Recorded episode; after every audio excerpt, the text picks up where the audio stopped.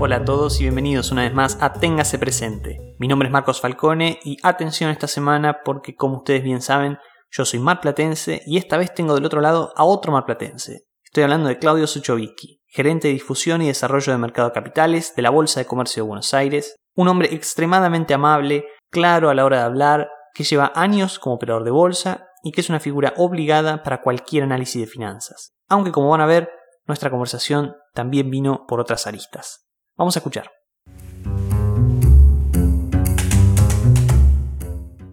Claudio, muchas personas te escuchan en los análisis que haces de coyuntura y en base a eso seguramente toman decisiones en términos de sus finanzas personales, pero detrás de vos imagino que hay todo un bagaje que te lleva a decir lo que decís, a pensar como pensás y a dar las recomendaciones que das. Entonces, ¿cuáles dirías que son tus influencias intelectuales más importantes? Eh, a ver, es difícil. Yo siempre me Quizás lo que más me baso es en el idioma de los precios, digo siempre. Quizás porque me crié en el mercado. Entonces, cuando algo sube trato de ver por qué y cuando algo baja trato de ver por qué y cuál es la interpretación. Respetando que en el mercado hay gente que opera como nosotros con el diario de hoy, pero hay gente que está operando con el diario de la semana que viene. En ese caso trato de leer ese mensaje. A veces me sale bien, muchas veces me sale mal, pero creo que es una de las, de las cosas que a mí me moviliza. Ejemplo, si veo que hace cinco días están subiendo acciones de laboratorio, digo, bueno, acá está pasando algo. Y otro tema referencial para mí es el volumen, que es el que convalida un precio. Cuando algo opera poco y de repente opera un montón, bueno, algo pasa. En mi idioma de los mercados. Y después hay tipos que me gusta leer, que me siento mucho a leer, que, que nada, porque quizás, viste que esto es raro. Cuando un tipo piensa parecido a lo que vos pensás, decís, este tipo es un genio, qué bueno que es. Quizás eh, ese es mi mayor error, es que termino cegando lo que quiero escuchar. Eh, y en ese caso, siempre, en Argentina, voy a leer siempre cada vez que publica algo Arriazu, algo cada vez que publica Juan Carlos de Pablo. Em, los voy a leer siempre. Afuera Nassim Taleb, eh, obviamente Warren Buffett. nada, porque me gusta su mirada un poco más global, no, no tanto del día a día. Claro.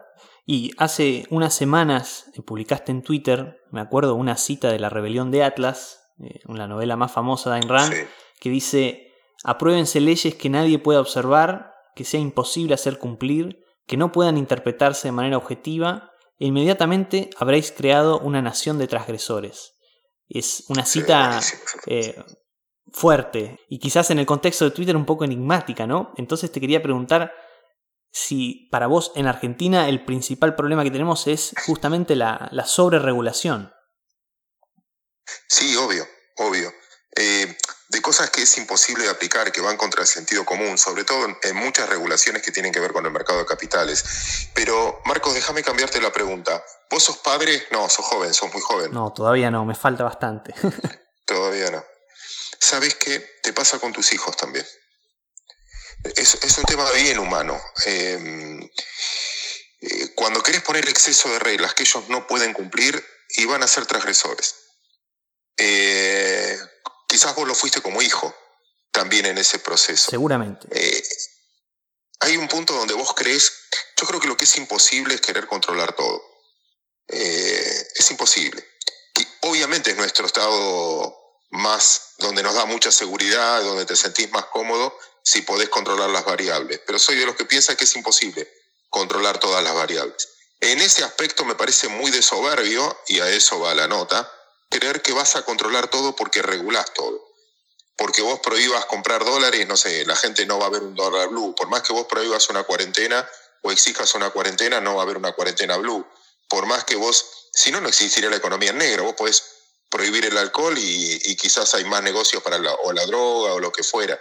Eh, pero me parece que también no es solo a nivel político, a nivel humano nos pasa con nuestros hijos y nos pasa con hijos también. Y es un problema que te parece en términos eh, de la sociedad, ¿te parece un problema para la economía principalmente o también un problema más bien cultural? No, eh, obviamente, a ver, la economía es una ciencia social. Como tal, obviamente la cultura tiene mucho que ver tiene que, diría que es lo principal. Eh, muchos de los temas inflacionarios o temas de, nuestra relación con el dólar, nuestra relación con el ahorro, nuestra relación con la desconfianza, te diría que es mucho más cultural que de alguna medida técnica que alguien pueda aplicar. Como dice un amigo, tuviste economías, economistas de izquierda, de derecha, de, y siempre no fue mal, es que el punto no es económico, hay, hay, muchas cosas mucho más profundas. Por eso digo que eh, tiene, que ver mucho más con lo cultural. Nuestro miedo a la libertad me asusta. Eh, y creo que ese es el resumen. O sea, cuando vos confías, le das libertad al otro. Eh, el tema es de querer controlar todo, habla de tu inseguridad, ¿no? Y, creo que eso es lo que nos pasa, somos terriblemente inseguros. Yo recién te preguntaba por Ayn Rand y la rebelión de Atlas, porque una vez le preguntaron a Macri qué libros se llevaría a una isla desierta y mencionó a varios, y entre ellos también estaba la rebelión de Atlas. Entonces, eh, no te quiero poner en, en, el spot, pero viendo en retrospectiva sus, sus cuatro años de gobierno como observador externo, ¿dirías que Macri leyó correctamente a Ayn Rand? No sé, eh, muy buena la pregunta. Te juro que no sé la respuesta. Estoy muy confundido también, pero porque yo también me equivoqué eh, en confundir lo que quiero que pase con lo que puede pasar. Y segundo, eh, a ver, yo creo que ninguno, ni vos, vos tampoco, perdón que sea soberbio en esta respuesta, ni vos ni ninguno de los que va a escuchar este, esta nota hace lo que quiere ni lo que debe. Todos nosotros hacemos lo que podemos con lo que tenemos. Eh, yo mil veces me planifiqué hacer un montón de cosas que después no pude hacer. Y el error fue en haber planificado que podía hacer esas cosas. Yo soy de Mar del Plata y un profesor que tuve en administración de empresas, lo recuerdo por un ejemplo que me dio y me duró toda la vida, que era, a todos nosotros nos mandan a planificar, ¿no? Todos planificamos qué queremos hacer. Después lo chequeamos con la realidad y la diferencia entre lo que planifiqué y cumplí es lo que llamamos problemas y tratamos de resolverla realidad finalmente, cuando en realidad es al revés. Lo que hice es lo que pude hacer. Y creo que el gobierno anterior se sobreestimó. No que subestimó los problemas, porque eran conscientes de los problemas. Para mí se sobreestimó la capacidad de resolución en una sociedad que yo no sé si quería el cambio. Yo no sé si quería el cambio la sociedad. Me da la sensación de que no, ¿eh? que muchas cosas hubo alguna intención de cambio, pero es la propia sociedad la que se cerró. Entonces, hay cosas que obviamente por sobreestimarse tiene una responsabilidad muy grande y hay otra que nos asignó a nosotros como sociedad, que no estuvimos, que tampoco quisimos cambiar, quisimos la fácil. Es muy interesante lo que decís, porque eso me, me recuerda a una nota que publicaste en La Nación hace poco, en la que decías al final, te voy a citar, les propongo aprender a crecer negociando y no imponiendo, integrándonos al mundo y respetando el esfuerzo y la libertad de decisión, buscando siempre negociaciones constructivas y no imposiciones ideológicas. Ahí termina la cita. Y, yo entiendo el punto que vos querés remarcar en el sentido de que el prejuicio ideológico ha llevado a distintos gobiernos en el pasado a tomar muy malas decisiones en materia económica, como señalas en ese mismo artículo. Eh, ahora bien, y, en relación al gobierno de Macri, eh, que quizás a veces parecía tambalear en cuanto a los objetivos que tenía, pese a que yo estoy de acuerdo en que muchas veces el diagnóstico de los problemas era correcto. Digo, si el objetivo de una política económica es, por ejemplo, como, como decís vos, integrarse al mundo y respetar el fruto del trabajo de los otros, ¿no tiene que haber justamente una ideología importante detrás de una decisión así? ¿O simplemente podemos decidir que los agentes económicos van a tomar el curso que tengan que tomar eh, sin ninguna convicción de que hacemos eso porque está bien? Wow, está muy bien. Eh, está muy bien. Eh, a ver, yo no... Eh, yo creo que el político, la habilidad de un político, y por eso está donde está, es que no sé si precisamente tiene ideología. Yo vi al mismo político, al, mismo, a la misma gente defender privatizaciones y nacionalizaciones. creo que escucha, tiene la habilidad o su trabajo es escuchar. ¿Viste como el viejo ejemplo y trillado ejemplo de Keynes? Que vos no tenés que elegir lo que a vos más te gusta, sino lo que es que, va a elegir lo que le gusta a las demás, en la famosa elección de la reina, etcétera. Bueno, en ese camino yo creo que el político lo que dice es, bueno, ¿qué quiere escuchar la gente? No, quiere escuchar que el Estado es un desastre. Entonces ganan una elección diciendo el Estado es un desastre. Ahora, ¿qué quiere escuchar la gente? No, que las privatizadas no hicieron las cosas. Entonces ganamos con eso. No les creo mucho en una ideología. Creo que usan las palabras para justificar algo. A veces siento que nosotros en el mercado también somos parecidos. ¿eh? Eh, no, no, es, es lo que decíamos al principio, en búsqueda de nuestro objetivo. Por eso la ideología a mí me... Entiendo una idea y entiendo la idea de, qué sé yo, que me moviliza de, de, tratar de educar a mis hijos en libertad y que se puedan arreglar solos. Pero después basarme en una teoría de hace 100 años, en un contexto distinto, no sé, siempre, por ejemplo, voy a citar a Juan Carlos de Pablo. El tipo te dice, vos pensás que hay gente que se muere por la idea de Keynes, o que se muere o discute todo el tiempo por la idea, no sé, de, de Hayek. Y vos, el tipo decía, ¿y cuántos libros de economía habrá leído este tipo? Y en realidad fueron prácticos en el mundo que les tocó vivir, pero no es repetible. Eh, eh, te, voy a... Un segundo, perdón que estoy medio desordenado en las respuestas. No, por favor. Mejor, significa que le estoy haciendo pensar. Sí, no, está muy bien.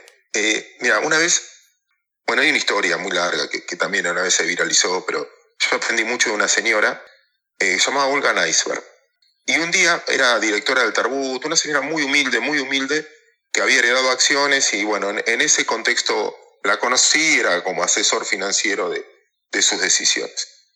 Y en ese proceso ella, un día yo no sé, en un programa de radio, en algún lado, critiqué al, comunismo o, el marxismo como, como idea. Entonces la tipa el otro día enojada viene y me dice, Claudio, lea, antes de opinar, lea este libro. Y me trajo un libro que nada que ver con nada, ni lo leí, lo miraba de arriba, no entendí nada. y viste cuando ojeás, no lees. Sí. Y venía, ¿y Suchoviki lo leyó? No, Olga, todavía no, pero bueno, lo estoy leyendo. Y hasta que le dije, sí, bueno, medio mentira porque no lo había leído todo. Sí, lo leí. ¿Qué le pareció? No, bueno, mucho no entendí, pero no sé qué tiene que ver con Max. No, no, no. Yo lo que le di a leer es un libro para que del contexto en la época donde vivía Marx. Y en ese contexto él opinaba lo que opinaba. Usted lo está juzgando en el contexto de hoy. Entonces, antes de meterle ideología a cada cosa, me acuerdo como hoy, me dice, piensa en qué contexto dijo eso, porque los contextos cambian. No es lo, eh, Marcos, vos no sos el mismo tipo que eras hace 15 años atrás, porque te cambió el contexto en un montón de cosas para opinar. Entonces, desde ese punto de vista yo no, no les creo mucho ante tu pregunta, y era la respuesta concreta, esto de, de, que la ideología, hay gente que mata por ideología, hay pueblos que matan por... Yo la verdad que ahí soy mucho más descreído. Digo que todos vamos cambiando de acuerdo al contexto y de acuerdo a lo que nos tocó vivir. Muy interesante y me hace pensar también en no solamente las ideologías, sino también en las mentalidades que podemos tener como sociedad, sobre todo porque hace un rato decías que eh, creías que parte de la sociedad argentina tenía miedo a la libertad. Y, hace poco también en la tele dijiste que no somos el ombligo del mundo. Eh, lo dijiste en relación al, empresariado argentino eh, y a cómo a veces surgen teorías conspirativas de que quizás los empresarios son causantes de la inflación, de los despidos, como si fueran personas malvadas apostando a la ruina del país. Eh, y son teorías que a veces están bastante arraigadas, e incluso si me permitís, a veces se las disfraza con cierto sustento teórico y, se habla de, procesos como por ejemplo, no sé, la puja distributiva, como para explicar fenómenos que solamente se dan en Argentina. Eh, entonces, mi pregunta es, en relación a, a este miedo a la libertad que mencionás, ¿cómo hacemos para cambiar ya no quizás la, ideología, sino la mentalidad ombliguista de mirar para el ombligo que tenemos en Argentina para tratar de integrarnos al mundo y adoptar las políticas que funcionan en otros lugares?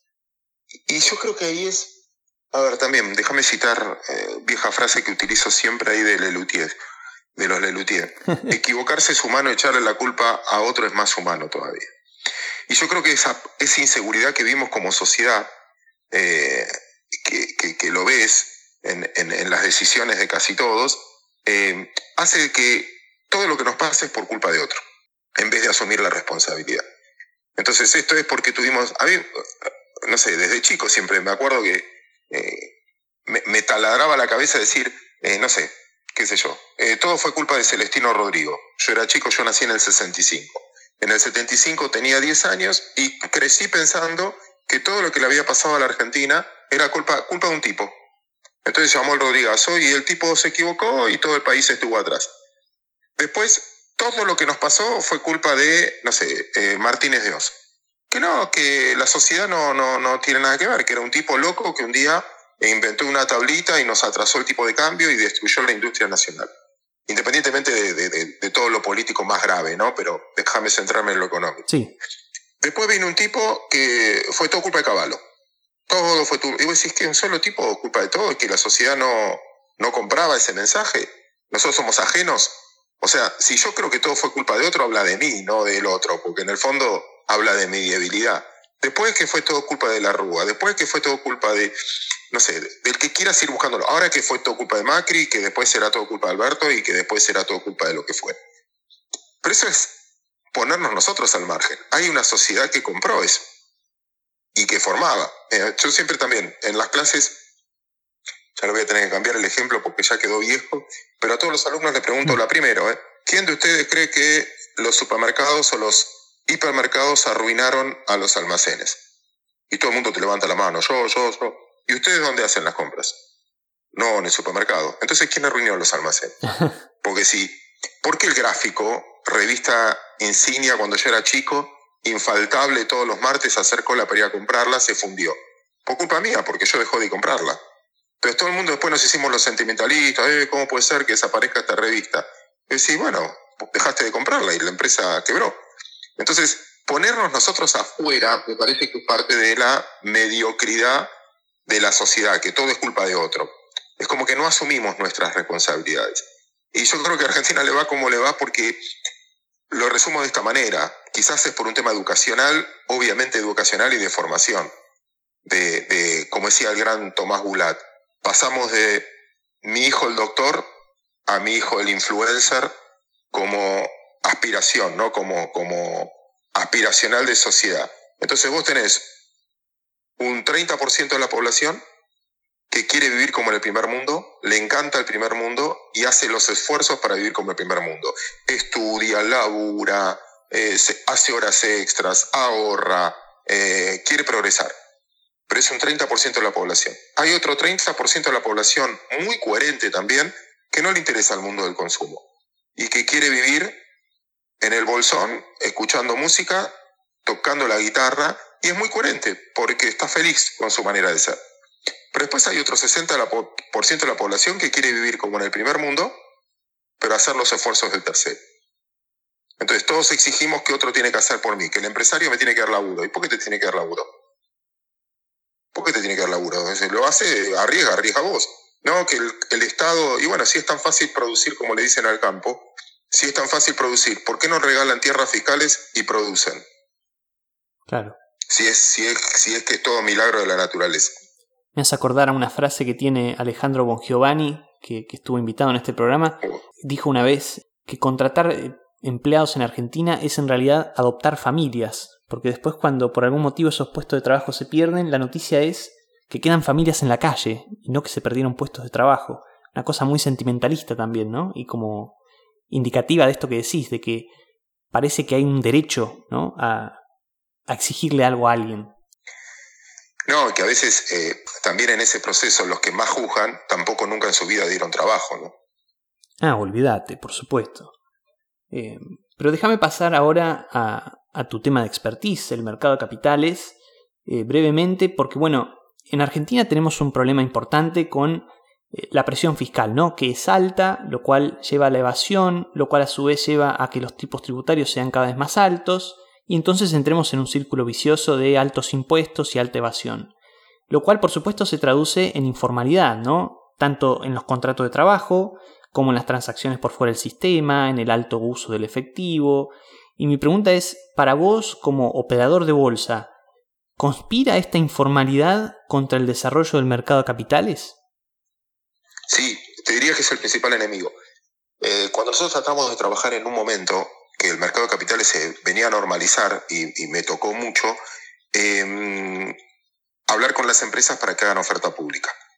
De hecho, vos pensás que hoy tenemos 23.000 pymes que cotizan cheques. Y cuando querés hacer un paso más, cheques con sociedades de garantía recíproca. Y cuando querés hacer un paso más, y decís, bueno, pero ¿por qué no haces una UN simple? ¿Por qué no no usas más el mercado de capitales, siempre terminás discutiendo lo mismo, que es, bueno, ¿y cuánto vale mi compañía? ¿Y qué tengo que presentar? Y no, bueno, tenés que tener todo blanco. Y no, si tengo todo blanco, eh, lo que vos me haces ahorrar de financiarme más barato, pierdo por el otro lado. Con lo cual, la informalidad se convierte en la principal excusa de por qué muchos no quieren la transparencia. Porque finalmente la oferta pública es transparentar tus números e informar todo, ni bien te enteres. Y tenés el peor de los auditores después, que es el inversor particular, que es, si vos agarrás todas las denuncias importantes que existieron en la Argentina, siempre empezó, la mayoría empezó por un inversor minoritario, en la cual se sintió estafado en algún punto por el accionista mayoritario. Ahora, esa transparencia, cuando vos la planteás, decís, bueno, en, el, en, los, en, los, países desarrollados tiene un sentido, porque todas pagan, todas las empresas con oferta pública, por esa transparencia, pagan menos impuestos. En Argentina es un castigo. Entonces, como es un castigo, todos te dicen, no, no me sirve la transparencia. La transparencia es, eh, eh, no es una virtud en Argentina. Eh, y creo que esa es gran parte del problema que tenemos. Obviamente la informalidad, que es una subsistencia más que una decisión, porque es tan grande los impuestos que la tentación, si tengo que pagar todos, quiebro, con lo cual la tentación de eludir es muchísima. Fíjate que Argentina es impresionante la cantidad de empresas que tienen inferiores y no podemos dar un paso más porque con una sociedad de garantía recíproca se siente más protegida, porque uno ya no le presta tanto a la compañía, si no le presta a la sociedad de garantía recíproca, y cuando querés dar un paso más, ahí es donde te encontrás, donde muchas empresas no cotizan. Y el otro punto, que es muy complicado, es la condena social. Una de las cosas que sirve mucho en el mercado de capitales es que exista condena social. Condena social significa que el que hizo mal las cosas, vos no le compres. Y acá en Argentina no existe eso. No existe. Eh, ¿No hay memoria? no hay tanto pre, no hay memoria. quizás el mercado no tiene memoria, pero no, no, no, es, es el punto de decir, bueno, tal empresa hizo tal cosa. Ah, bueno, y vos ves que sigue cotizando igual, que... De hecho, eh, mira, el, el, no pago de las deudas, empresas que no pagan deudas, y vos decís, bueno, pero eh, se mira como una piolada, no se mira como... Y en eso yo, por ejemplo, soy muy autocrítico, porque yo soy igual, y siempre me enojo conmigo, porque en el fondo yo soy de los que dije en mi vida vuelvo a comprar bonos argentinos, por más que rindan un montón, porque es darle, o sea, un país como este no debería poder colocar nunca más bonos porque defaulté y no pasa nada, la gente aplaude y lo toma con naturalidad. Y después yo mismo soy el principal culpable, que después, che, ¿cuánto rinde este bono? Tanto. Y bueno, vale la pena el riesgo, aunque después veo, después trato de salir o lo que fuera. Eso me parece que nos falta, es un capítulo de decir, eh, la condena social de que no, el tipo que, que, que, hizo mal las cosas, una cosa es que te vaya mal, porque mal no puede ir a cualquiera, pero otra cosa es cuando vos sabés que hubo dolo, hubo mentira, hubo... Bueno, eh, ahí no existe esa condena social. Vos ves muchos empresarios que vuelven de la misma manera, hacen lo mismo, hacen oferta pública, eh, nada, y otros fondos que compran, ¿no? O sea, el mismo banco, los mismos bancos que te que te decían, eh, no sé, vende los bonos porque van a entrar en default, en default, después al mismo tiempo, después están en la reestructuración y te aconsejan volver a entrar. Y creo que ahí un buen capítulo es que exista un poquito de condena social al que hubo dolo, no al que le fue mal porque le fue mal. Me parece paradójico esto que decís, porque por lo general, cuando uno habla de condena social en Argentina en relación a la economía, uno piensa que quizás sí existe y existe demasiado, ¿no? Porque hay como una especie de envidia para acumular riqueza, pero vos ahora me estás diciendo que, en realidad en el mercado de capitales debería existir más condena social para juzgar eh, lo que sale mal que hacen las empresas. Me resulta realmente en el interesante. Usuario. Claro, en el usuario, sí, a nivel individual. Sí. Eh, eh, para no dar nombres, pero vos tenés empresas en Argentina incluso que no cotizan en bolsa que vos sabés que son súper hábiles en presentarse en concursos de acreedores. Y que su política en el tiempo fue presentarse en concursos de acreedores. Y que presentarse en concursos de acreedores es una estrategia. ¿Y no tendrá eso que ver con una especie de optimismo innato en Argentina de que todo va a salir bien, de que Dios proveerá, de que somos los mejores del mundo y entonces de alguna manera las cosas se van a arreglar? Eh, Estoy pensando en voz alta, ¿eh? No, no sé, yo a veces creo que se creen que tienen, que nosotros nos creemos que tenemos una página más que el libro y que, y que queremos buscar esos atajos para, para hacer las cosas. Porque vamos a tu, a tu razonamiento. Hay empresas que en la pandemia, muy sólidas, que al primer día dejaron de pagar los cheques. ¿Y por qué? Porque después van a dejar de pagar todo, qué sé yo. Y hay otras empresas que se esforzaron mucho más. Y yo creo que no, uno no diferencia el, el que respeta su palabra, el que no respeta su palabra. Insisto, hay compañías en Argentina que hacen mucho, que tienen muy baja bursatilidad, que, que, que creo que es parte del castigo. Que vos decís, en la primera de cambio te la mandan a guardar. Segundo, hay, hay una mirada que también me enseñó a hacerlo un viejo lobo bursátil, que me dijo, antes de comprar acciones, por ejemplo, fíjate la actitud que tiene en el management, porque finalmente uno no invierte en una empresa. A la larga uno invierte en un management. Eh, que invirtió en Jeff Bezos, eh, en Amazon invirtió en Jeff Bezos, en que tenía la posibilidad o tenía la habilidad de cambiar, porque empezó vendiendo libros por internet y terminó siendo la mayor empresa logística. Hay tipos que pudieron cambiar y el management pudo cambiar a tiempo y eso le permitió al accionista ganar mucha plata. Y otros que se encerraron en su idea y así como fueron buenísimos, después no pudieron revertirla. Management de BlackBerry, por decirte algo. Bueno, en ese proceso, eh, este lobo de mar, este viejo bicho bursátil, siempre me enseñaba, me decía, mira, vos primero que tenés que agarrar un balance es mirar cuánto paga de empresas de dividendo y cuánto paga de honorarios. Si de honorarios paga mucho más que de dividendos, el negocio es del management, no del accionista. Si paga más honorarios, es que respeta al accionista. Te juro que no falla. Te juro que no falla. Es una buena regla. Y para cerrar, última pregunta. No sé si la respuesta quizás ya la hemos dado, eh, pero en relación al tamaño del mercado de capitales en Argentina, si de vos dependiera, ¿qué medidas tomarías para agrandarlo y qué significaría eso para la economía en general? A ver, eh, no soy objetivo y siempre digo lo mismo, yo soy de la generación que fracasó en ese intento, porque en el fondo, eh, nada, tengo responsabilidad y el mercado no mejoró. Y en ese proceso, eh, lo que siempre nosotros pedíamos, por eso digo, no soy objetivo porque tengo una, una bandera de mercado de capitales y creo mucho en esto. Pero en mi historia diría lo siguiente, por lo que vi en muchos países. Yo, a mí me toca seguir mucho las bolsas de otros países por, por el puesto que ocupo hoy. Y en, en ese contexto hay un montón de países que lo hicieron. Ejemplo, si mercado de capitales es transparencia, la empresa que cotiza en bolsa y que abre sus números paga menos impuestos que la que no cotiza en bolsa.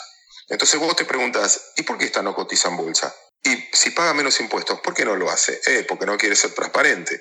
Entonces, en Alemania, en muchos mercados, todo lo que cotiza en bolsa tiene un incentivo fiscal, que es paga menos impuestos a las ganancias, pagan 20 en vez de 30 o, lo que fuera. El segundo punto es el inversor. Acá se, se pone renta financiera, porque se copió mal lo que ahí existe en otros países del mundo que se llama capital gain. Capital gain significa que vos pagas impuesto a la renta financiera si vendes. Yo compré un activo, lo vendí, tengo cash, ganaste plata, pagas impuestos. Ahora, si reinvertí en otro activo, en otra empresa, en otra compañía, no, todavía no estoy ganando. Con lo cual, el impuesto es un incentivo a estar invertido, no es un incentivo a vender. Por eso los fines de año, por eso siempre suben los eneros, etcétera, porque a la gente le conviene tener activos. Entonces incentivan la demanda para que la gente ahorre en empresas y eso sea el capital de trabajo de una compañía. Entonces en vez de endeudarse todo el tiempo, eh, toma socios. El socio quiere, porque repito, impositivamente le sirve, reinvierte en otra si no le gustó más la compañía, pero hay un incentivo a estar invertido, no es un castigo, acá es un castigo invertir. Y a la empresa que abre sus números, que es transparente, que presenta balance social, porque las que cotizan en bolsa además presentan balance social, que lo podés juzgar en su responsabilidad eh, con la sociedad ¿no? Eh, empresaria, etcétera, tiene un incentivo de que en este caso paga menos impuestos. Y es muy mal vista la empresa que no lo hace, porque si no lo hace es que quiere eludir. Eh, de hecho, no sé, no hay empresa nueva en el mundo que su objetivo no sea la apertura de capital. Desde Snapchat hasta empresas que no ganan plata. Y vos ves que el objetivo de cualquier chico, ni bien empieza, es la apertura de capital. Eh, por eso te digo, me parece que es más que un incentivo fiscal, es educarte de esa manera a que la transparencia es el mejor negocio que existe. Porque en el fondo lo que nosotros vendimos es eso, es transparencia. ¿Y por qué un activo vale poco argentino con respecto al resto del mundo? Y porque no nos juzgan como una sociedad transparente al contrario, ¿no? Clarísimo, Claudio, como siempre. Muchas gracias por aceptar la invitación y te mando un abrazo de marplatense a marplatense. Qué grande, qué, qué linda ciudad tenemos.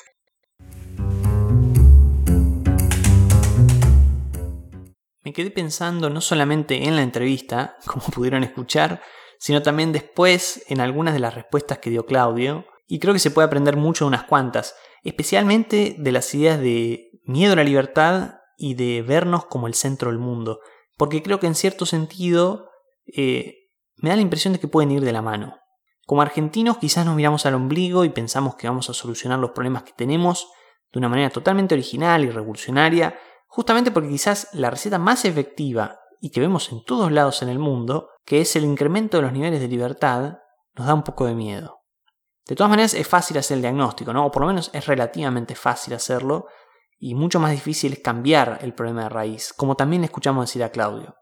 Pero ningún enfermo se va a curar sin saber cuál es su enfermedad, así que por lo menos en este caso saber qué es lo que anda mal es un paso adelante para mejorar como país. Así que espero que hayan disfrutado de este episodio.